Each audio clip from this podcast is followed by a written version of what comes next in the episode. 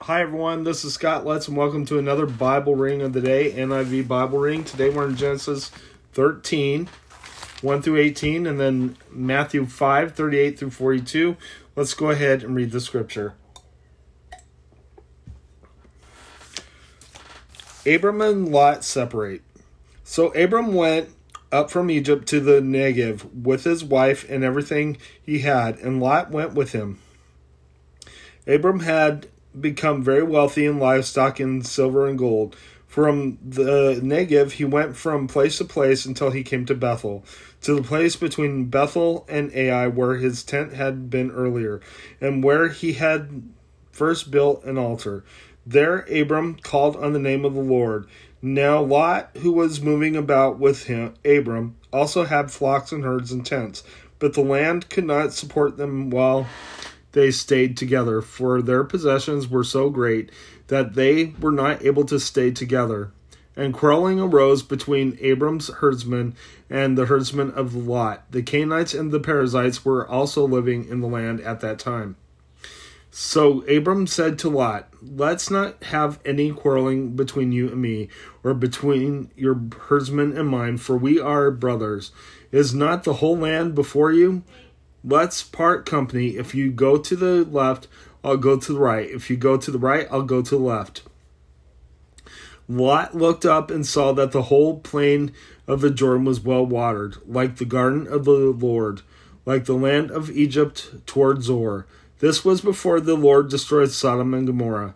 So Lot chose for himself the whole plain of the Jordan and set out toward the east. The two men parted company. Abram lived in the land of Canaan, while Lot lived among the cities of the plain and pitched his tents near Sodom. Now the men of Sodom were wicked and were sinning greatly against the Lord. Lord said to Abram after Lot had parted from him, Lift up your eyes from where you are and look north and south, east and west. All the land that you see I will give to you and your offspring forever. I will tell I will make your offspring like the dust of the earth, so that if anyone could count the dust, then your offspring could be counted. Go walk through the length and breadth of the land, for I am giving it to you.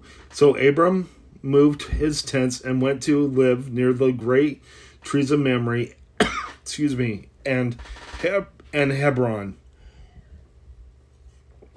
where the, he built an altar to the Lord. Let's go ahead and head to your New Testament reading.